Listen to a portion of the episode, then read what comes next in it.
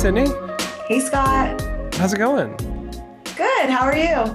I'm doing. I'm doing pretty well. I uh, I got COVID again. Again. You mean Again, to tell me you can get it twice? I, I you can. I, maybe I never got over it. Really. Maybe I've just had it the whole time. Yes. I don't know. That is just too much. Do you feel better this time around though, or does it feel the same? It does. Fe- I do feel better. I didn't feel as bad as I felt before, and I didn't feel bad for as long as I felt bad before. So, you know, it it's positive, I suppose. It's obnoxious Positive. as all get out. Yes. Yeah. Well, All I'm right, glad so- you're feeling better. Yeah. Thanks. uh, today we've got uh, some cool stuff. We want to talk about. Uh, uh, we want to talk about the episode we just did with J.R. Cochran. Uh, it was great. I think people really enjoyed it. We got a lot of really good feedback on it. But we wanted to talk about some of the things that came up in that episode, and maybe from a little bit more of a like marketing, business focus, and and how does that impact, uh, you know, our regular listening audience. Yeah.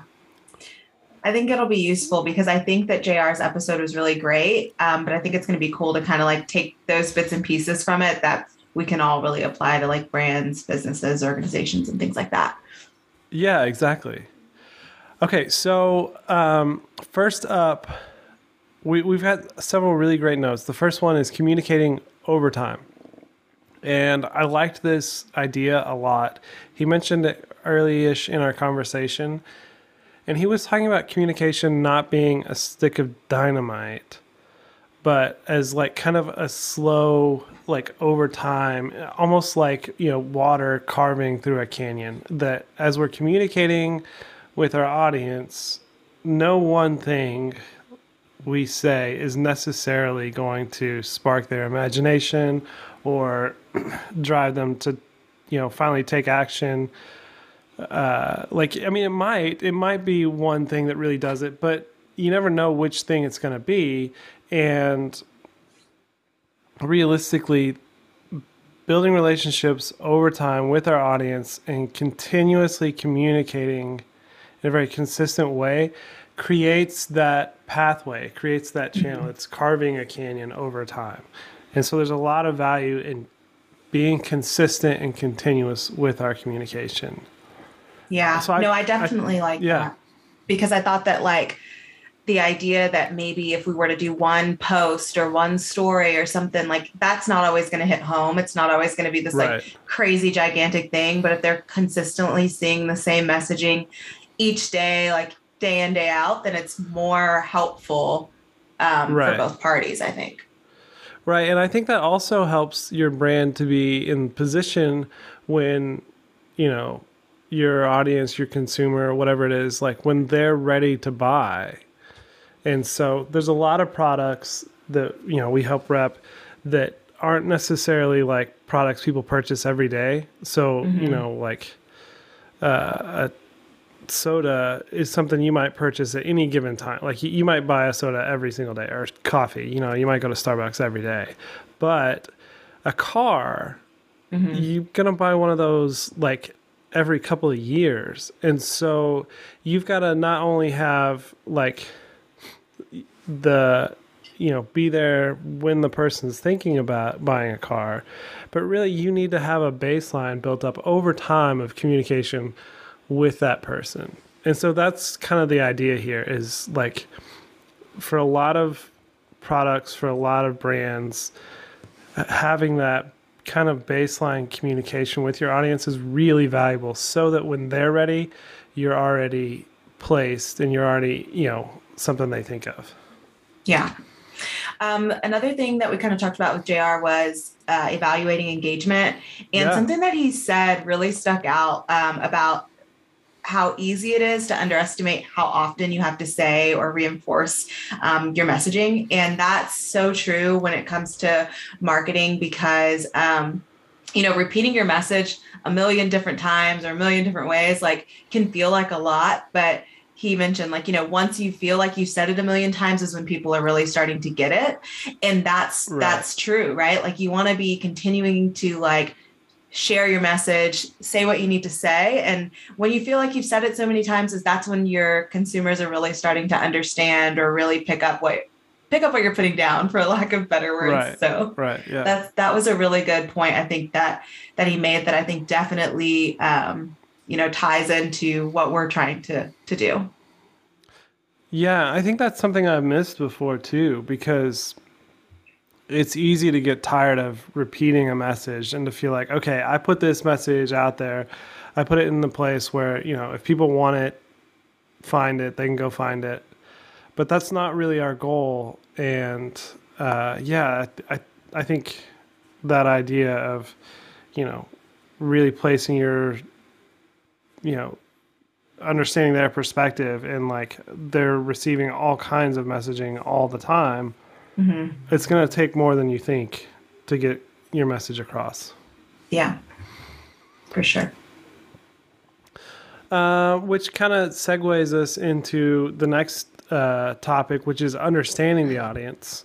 And this is one uh, I, I think is so crucial. We talk about this a lot um, but we have responsibility. Uh, this this is uh, JR's quote. He said, "I have responsibility in transmission of communication, but also in understanding how it will be received and tailoring things for that perception." And I loved this. I thought it was really great for a couple of different perspectives. He was specifically talking about like uh, interpersonal and like with his family. Mm-hmm but it's so relevant, you know, as a business owner, as an employee, as you know, uh, marketers, that we need to understand how that person is going to receive the message, mm-hmm. and we've got to be better about not just communicating the thing that we want to hear or the thing we want to say, but communicating what the audience needs to hear and so we've talked about this a couple of different times, but I think it's really important. Yeah, no, I agree. And I think it was really cool to be able to hear it in a different perspective from JR because he's of course talking about, you know, his ministry, his family, his, you know, his wife, all right. of those things. And so um, it, it was definitely a, a good thing to hear um, just in a different uh, form, I guess. So yeah. uh, we've yeah. we've definitely talked about this in different um, episodes um, mm-hmm. ourselves. So, like talking about clarifying and defining your audience and just how important it is. And so, um, you just basically have heard it in a different voice when it comes to JR. So, there are a few episodes that you know we can kind of reference if you guys want to mm-hmm. hear. Um, our past episodes that talk a little bit about it. So we have an episode, um, it's episode 12 that is, it references the uh, messaging clarity of, of messaging. And that's when we talk about the website SparkToro and how they can really help um, with some different um, points to kind of get you started on how and mm-hmm. who to mm-hmm. speak to. Um, Scott is the pro at SparkToro, so um, he could definitely give some more insight. But we have a, uh, an episode that's talking about that.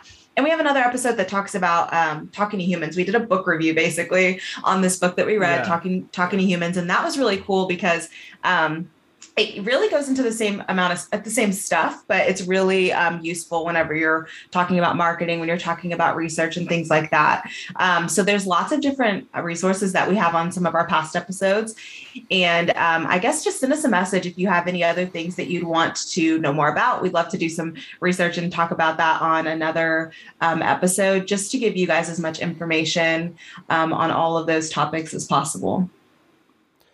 Yeah, and there's a ton of great tools out there.